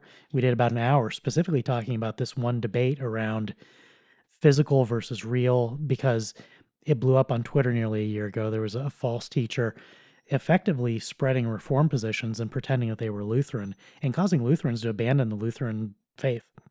Not that there's a difference in faith, but there's clearly a difference in belief and in practice. It's important to get this stuff right, and it's important to know clearly where the lines are because we all fall on one side or another. And if you hold a position contrary to what we're saying, you need to have an argument that stands up to effectively dismantling the one that we have and I've I've read them. We're not we're not giving you a fair shake here today by reading off clearly all the other affirmative positions for what everyone else believes because we believe genuinely that there's no possibility for them to exist in totality with the very plain words of scripture. Again there's there's a tremendous amount in the book of concord that, deals with these debates in all directions deals with the Roman Catholics, deals with the Reformed, deals with the Anabaptists at, at great length. We're not referring to those confessions, not because they're not good arguments, but because it's important to look at what God said, just as they did. They've made very good arguments in, in that confessional document. The arguments are also from Scripture. And so I suppose that the Reformed listeners have expected the following phrase from two Lutherans since starting this episode so I won't disappoint you. Is means is. And I would be remiss if I did not mention the Marburg colloquy in which Luther and Zwingli discussed the issue. It would probably be too charitable to say attempted to come to terms. But famously, at that debate, Luther carved into the table. We don't know if he carved it facing himself or upside down facing Zwingli. I happen to believe the latter is more likely but he carved into the table hoc est corpus meum, which is simply the Latin for this is my body. And that really is the simplicity of the Lutheran position. We take Christ at his words. When some will contend that they have a literal understanding of Scripture, I find a great deal of irony in that those who most vehemently insist they interpret Scripture literally never interpret the sacraments literally. They always reject, at least almost always reject, baptism and the Lord's Supper as being what Scripture very clearly says that they are. When Christ says, This is my body, this is my blood, well, that's what he means. He said it, he means it. Christ most certainly knew the word for symbol or symbolizes, represents, or is an allegory of whatever term you want to use. He did not use those words. He said, This is my body. And that is why that is the teaching that Lutherans affirm. Now, of course, you've undoubtedly heard arguments related to other parts of Scripture, parables, where Christ taught I am the vine, or I am the door, or any various things like that, a number of different parables. I want to highlight a grammar point here. And grammar is not nitpicky, grammar matters because grammar determines the meaning of the words you are using. The order of the words matters, the words you choose matters. All of these things contribute to the actual meaning that you intend and that will be taken away from what you have said. And so I want to highlight Christ says, I am the vine. He does not say, I am a vine. There's a difference there, a very important difference. And yes, Greek can also distinguish between the definite and indefinite articles. So when Christ says, I am the vine, he is in fact the vine. Now, is he a literal vine? No, that's not what that is saying. It is saying that he is the vine, literal in the sense of being, yes, it's a metaphorical vine. And yes, it does make sense to say something is literally, metaphorically true. If, on the other hand, he had said, I am a vine, that would have been him declaring that he is, in fact, a literal physical vine. In which case, perhaps we have to raise Lewis's trilemma. He also does not say, I am a door. He says, I am the door. And he is, in fact, the door, because he is the only passage through which we can get to God. He is the only way to salvation. So he is, in fact, the door. So the contentions around those parables, those parabolic sayings, do not in any way argue against taking literally what Christ says about the bread and the wine in the supper. And so I want to read just four quick paragraphs here from the Lutheran Confessions that state the Lutheran position on the Lord's Supper, that state very clearly what we believe. These are from the epitome of the Formula of Concord. We believe, teach, and confess that in the Holy Supper Christ's body and blood are truly and essentially present, and that they are truly distributed and received with the bread and wine. We believe, teach, and confess that the words of Christ's testament are not to be understood in any other way than the way they read, according to the letter. So the bread does not signify Christ's absent body, and the wine his absent blood, but because of the sacramental union, the bread and wine are truly Christ's body and blood. Now, about the consecration, we believe, teach, and confess that no work of man or recitation of the minister produces this presence of Christ's body and blood in the Holy Supper. Instead, this presence is to be credited only and alone to the almighty power of our Lord Jesus Christ. At the same time, we also believe, teach, and confess unanimously that in the use of the Holy Supper the words of Christ's institution should in no way be left out. Instead, they should be publicly recited, as it is written in 1 Corinthians 10:16, the cup of blessing that we bless, and so forth. This blessing occurs through the reciting of Christ's words. And so those four paragraphs give a very brief statement of exactly what it is that Lutherans believe. Of course, they're just a restatement of Scripture. We believe literally what the words of Scripture say. And it may seem like we mention that or repeat that ad nauseum, but it is simply the case. In fact, it is one thing that annoys many about Lutherans. We are simply going to insist on what the words of the book say, because they're the Word of God. That's why we believe them. We don't believe them because we happen to like the book. We believe them because, having been given faith, we believe the Word of God. We believe that what is contained in Scripture is true because it is the inspired Word of God. And so when God says, This is my body, we say, Yes. But He also says, This bread is my body. Okay, He said two things there.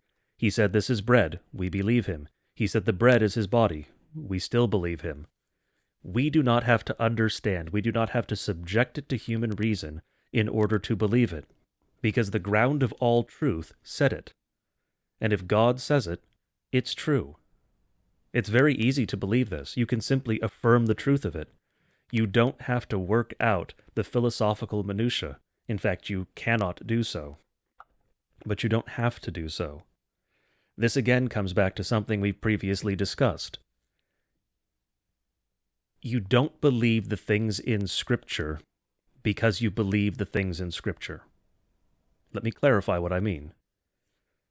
You believe the things in Scripture because having been given faith, you believe God is the author of Scripture, and God being God, who does not lie, who cannot lie, you believe that His word is true. Many reverse the order of operations there they'll say, I believe Scripture, and therefore I believe in God. No. You believe God, therefore you believe in Scripture. It is the exact opposite way. Now, if you're arguing with someone who is an unbeliever, who is an atheist, yes, you can use secular reasoning to prove things in Scripture are true. You can use archaeology, history, etc., in order to prove Scripture to tear down some of the barriers to that person hearing the word of God and believing. But as a believer, you believe the word of God is true because you believe that God is the one who inspired it. And just to emphasize, to go back to Woe's point about the difference between the Romans and the Reformed, conveniently both start with R. But the big difference between them, as has been used many times before, the example, the illustration of falling off a horse. The Romans fall off the right side of the horse. It's not that they take it too literally, it's that they ignore part of it, subject it to reason, and say, well, it must simply be his body, it can't be bread at the same time. So they fall off the right side of the horse. For many of them, I am willing to concede they are trying to believe what God says. But the problem is they aren't believing what God actually said.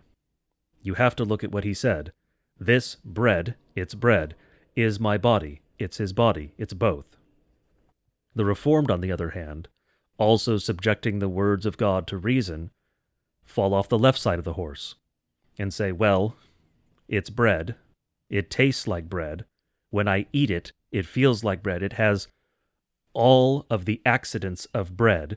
It must be bread. And yes, I'll hint there at the underlying philosophy. It's not really the point of this episode, but it is why we have some of these distinctions between the Romans and the Reformed. But so they fall off the left side of the horse and say, It's bread. My senses all report that it is bread. I have to find some other explanation for God's words. Lutherans don't have this problem because God says it's bread, I eat it. It tastes like bread. Okay, it's bread. God says it's its body. If God says it's his body, I just believe him. So the Lutheran position is very simple. It is purely a matter of faith, of course, because you have to believe this in faith. You can't eat the bread and know with your senses that Christ is present. And the only reason he's present is because of his word, as I just read from the Book of Concord. That's what Lutherans affirm. He is present because of his word, and we know he is present because of his word. And so all of it flows from faith.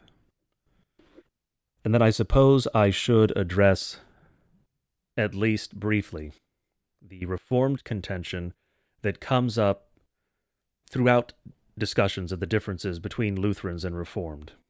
And that is, this is again a difference in the application of reason, as should be unsurprising.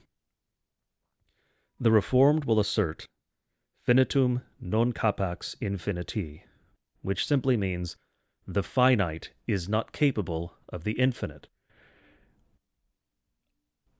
We will avoid getting into some of the theological weeds, as it were, here, so the communicatio and such will leave aside to some degree, but the gist of the Reformed position, the central contention, is that Christ cannot be physically omnipresent according to his humanity because the communication of the divine attributes is impossible in its fullness with regard to the human nature because the human nature is finite. I believe that is a fair statement of what the Reformed believe. The Lutheran contention, and quite frankly, to be blunt, the contention of Scripture, is that the fullness of deity dwells bodily in Christ. That's just a quote from Scripture, that's a verse. And so when Scripture says that, that necessarily means something.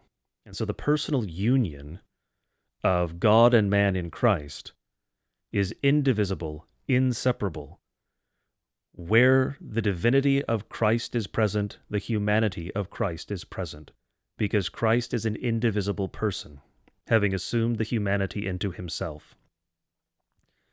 And so the humanity of Christ has and exercises the divine attributes of Christ. It does not have them in itself by its nature, because we do not teach that there is a mixing of the natures in the person of Christ.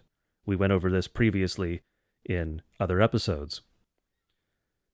But Christ, even according to his humanity, is omnipresent because of that communication of the divine attributes, omnipresence being properly an attribute of the divinity, but because of the communication of attributes being an attribute of the person, the person being the totality of Christ, fully God, fully man. And so, the argument that the finite is not capable of the infinite is simply refuted by Scripture and refuted by not terribly complicated theology. Yes, a little bit, but not not horribly so. A simpler version of that argument that I think everyone will be immediately able to grasp quite fully to refute the idea that the finite is not capable of the infinite in this particular way, whatever it is, and specifically the Reform mean. The refutation is Mary. And the reason for that is simple Mary bore in her womb for nine months the infinite God. Could there be, other than the person of Christ himself, but this is even a more visceral and easier to grasp illustration of the principle, really.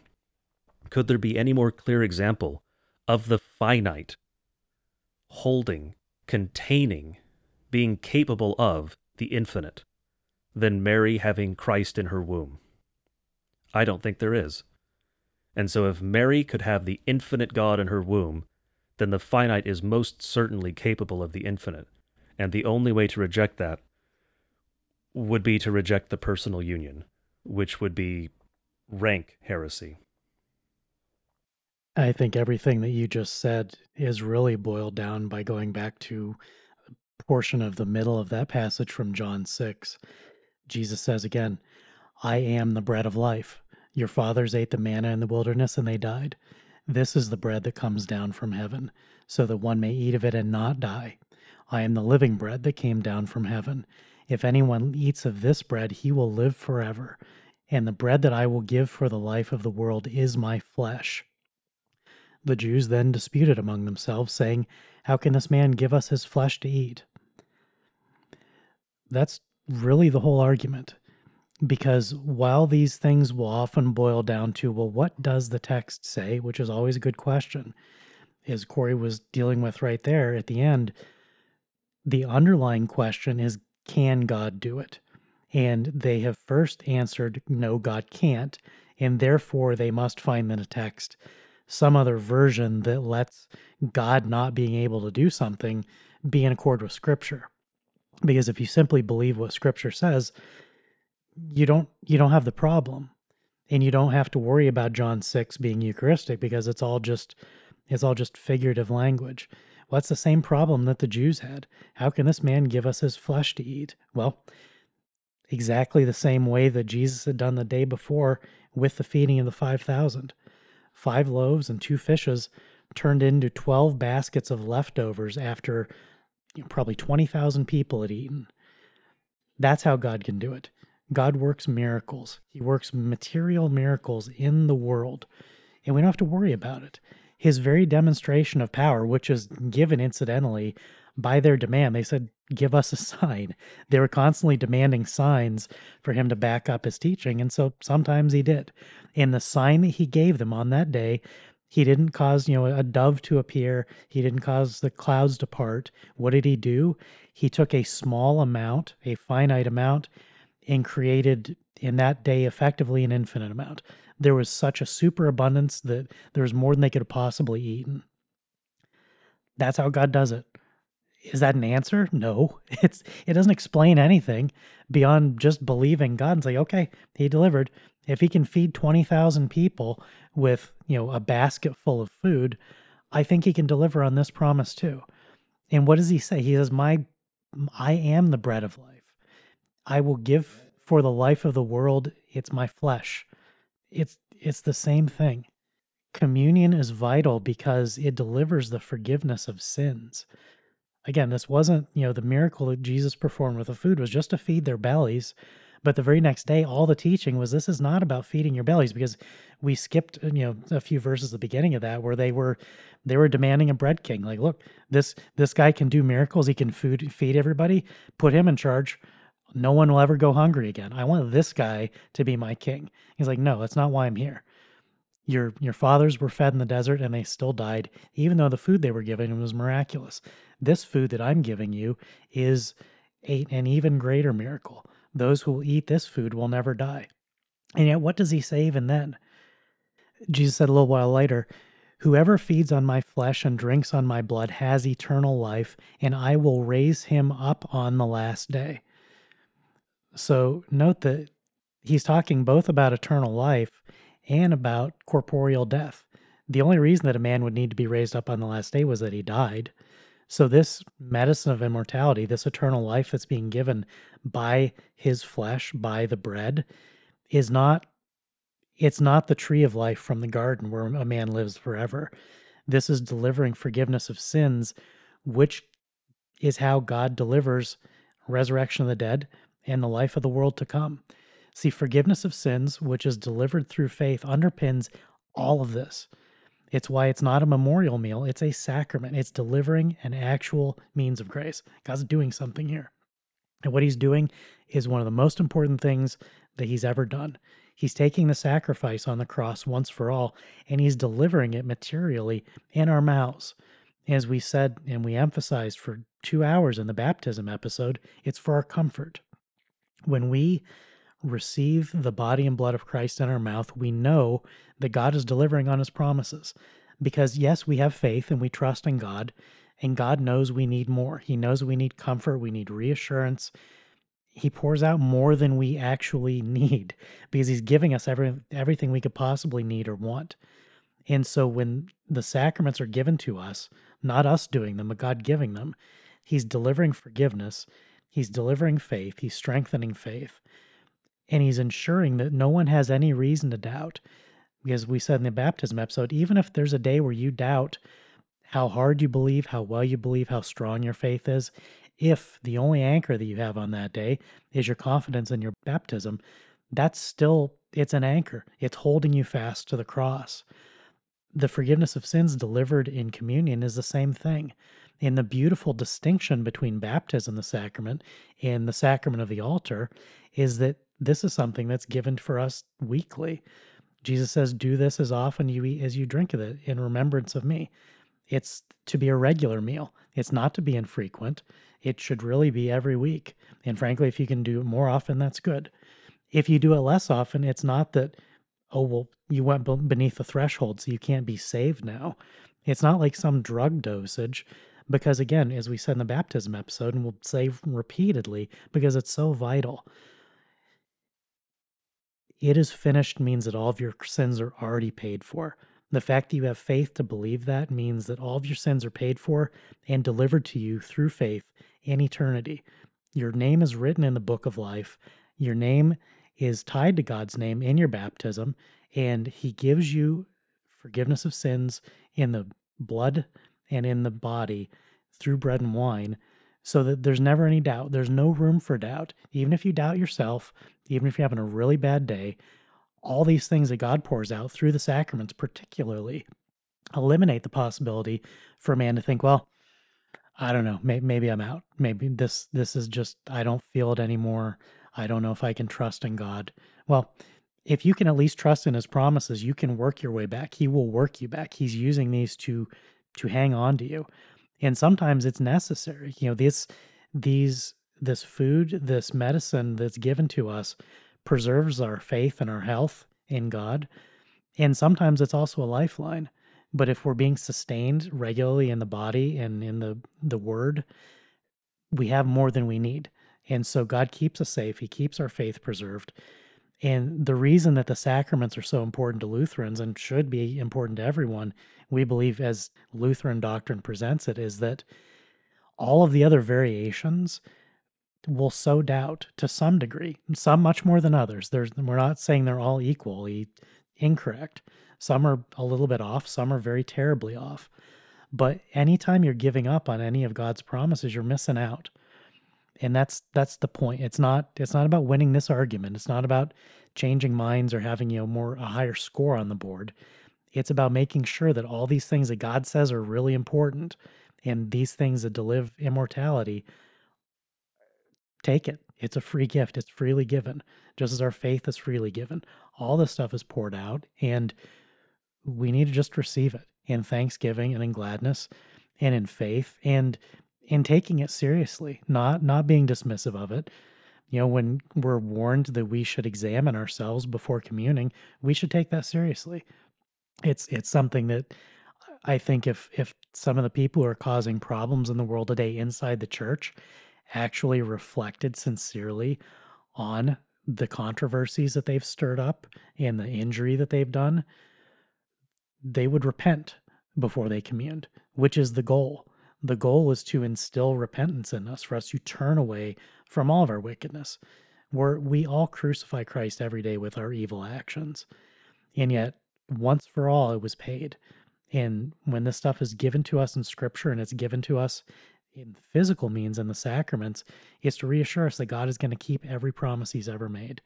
Because ultimately, that is the only thing that we can actually count on. You can't count on the sun rising. You can't count on your family liking you. You can't count on your heart not stopping, but you can count on God. And when you count on that, the rest of those things, while they're still concerns, they can't they can't be worries. You can't worry when you have your faith rooted in all of God's promises. Everything else is it's highly desirable, it's nice to have, but it's no longer critical. You don't have to have the stuff. You have to have God's promises, and He gives those for free.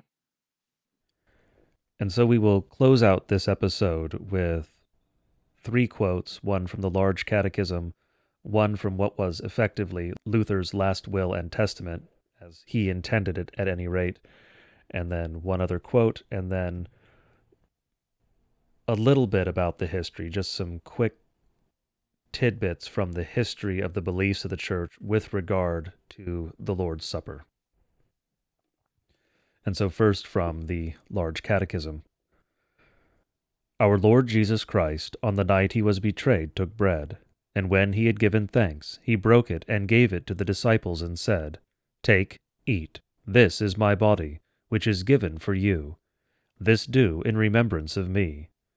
In the same way also, he took the cup after supper and when he had given thanks, he gave it to them, saying, Drink of it, all of you. This is my blood of the New Testament, which is shed for you for the forgiveness of sins.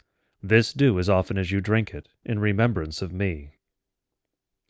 Here also we do not wish to enter into controversy and fight with the defamers and blasphemers of this sacrament, but to learn first, as we did with baptism, what is of the greatest importance. The chief point is God's word and ordinance or command, for the sacrament has not been invented nor introduced by any man. Without anyone's counsel and deliberation, it has been instituted by Christ. The Ten Commandments, the Lord's Prayer, and the Creed keep their nature and worth, even if you never keep, pray, or believe them. So also this honorable sacrament remains undisturbed. Nothing is withdrawn or taken from it, even though we use it and administer it unworthily. Do you think God cares about what we do or believe, as though on that account he should allow his ordinance to be changed? Why, in all worldly matters, everything stays the way God has created and ordered it, no matter how we employ or use it? This point must always be taught, for by it the chatter of nearly all the fanatical spirits can be repelled. For they regard the sacraments, unlike God's word, as something that we do. Now, what is the sacrament of the altar? Answer It is the true body and blood of our Lord Jesus Christ, in and under the bread and wine, which we Christians are commanded by Christ's word to eat and to drink. Just as we have said that baptism is not simple water, so here also we say that though the sacrament is bread and wine, it is not mere bread and wine, such as are ordinarily served at the table, but this is bread and wine included in and connected with God's Word it is the word, I say, that makes and sets this sacrament apart. So it is not mere bread and wine, but is and is called Christ's body and blood. For it is said, When the word is joined to the element or natural substance, it becomes a sacrament. This saying of St. Augustine is so properly and so well put that he has scarcely said anything better. The word must make a sacrament out of the element, or else it remains a mere element. Now it is not the word or ordinance of a prince or emperor, but it is the word of the grand majesty, at whose feet all creatures should fall and affirm it as he says, and accept it with all reverence, fear, and humility. With this word you can strengthen your conscience and say, If a hundred thousand devils, together with all fanatics, should rush forward, crying, How can bread and wine be Christ's body and blood? And such I know that all spirits and scholars together are not as wise as is the divine majesty in his little finger. Now here stands Christ's word Take, eat, this is my body. Drink of it, all of you. This is my blood of the New Testament, and so on. Here we stop to watch those who will call themselves his masters, and make the matter different from what he has spoken. It is true, indeed, that if you take away the word, or regard the sacrament without the words, you have nothing but mere bread and wine. But if the words remain with them, as they shall and must, then by virtue of the words, it is truly Christ's body and blood. What Christ's lips say and speak, so it is. He can never lie or deceive. The second quote is from Luther's Confession Concerning Christ's Supper. This one was effectively what Luther intended as his last will and testament, and you'll note that he concerned himself not with the disposition of his estate or any such matters, all those were handled as well elsewhere. He concerned himself with the Lord's Supper. That was how centrally important this was to the Reformer.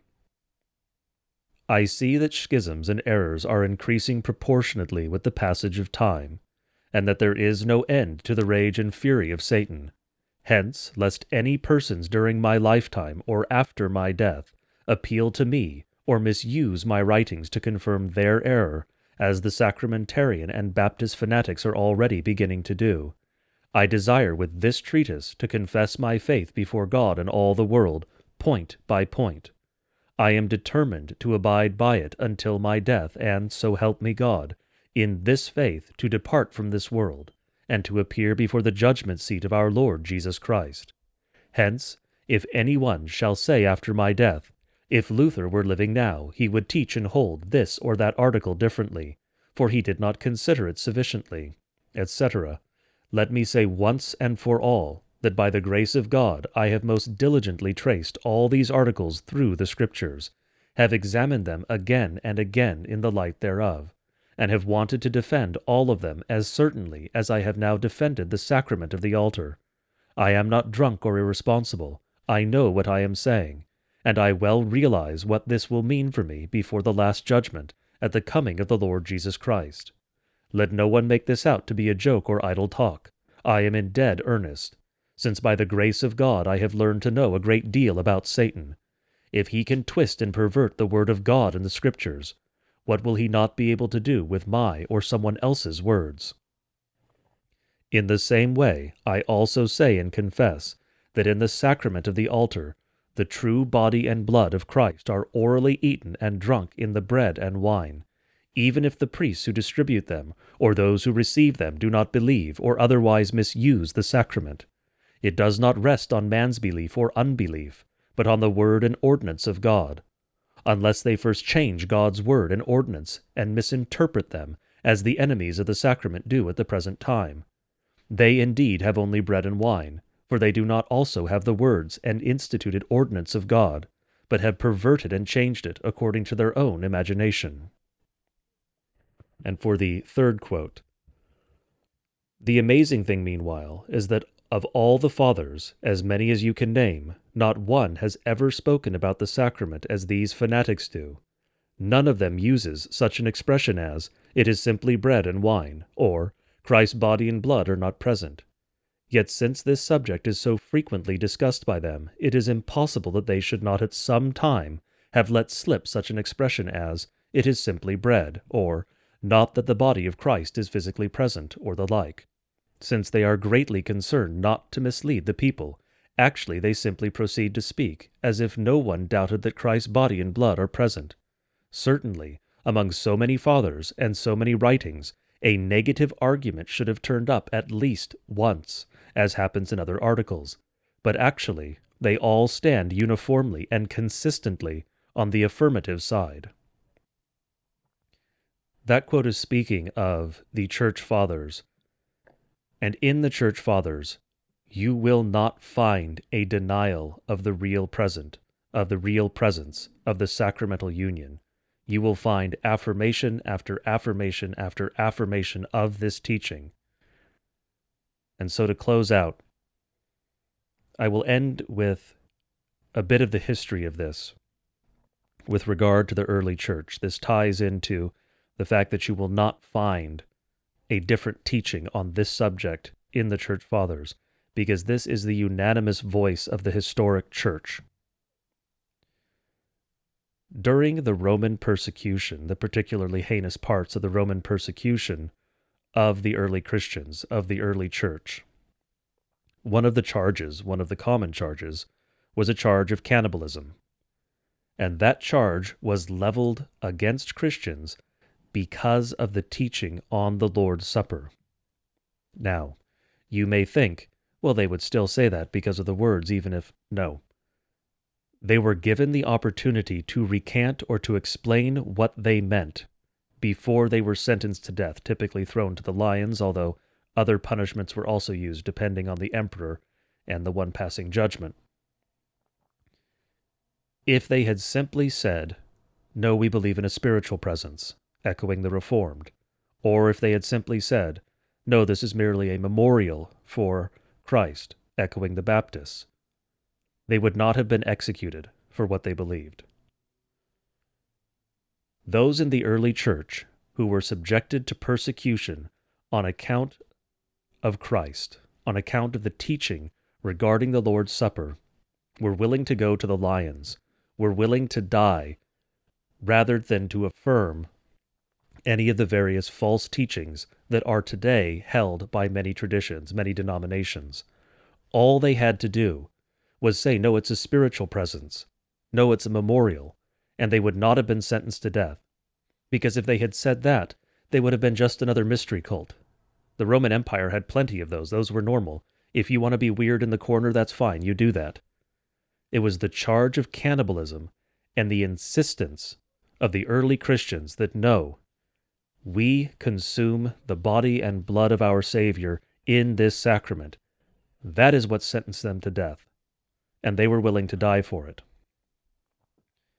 Because when you are called upon to affirm scriptural truth, when you are called upon to affirm right doctrine, even if failing to do so, even if denying those truths would save your life, you are required, and in fact, you are probably more required in the case where your life is in jeopardy.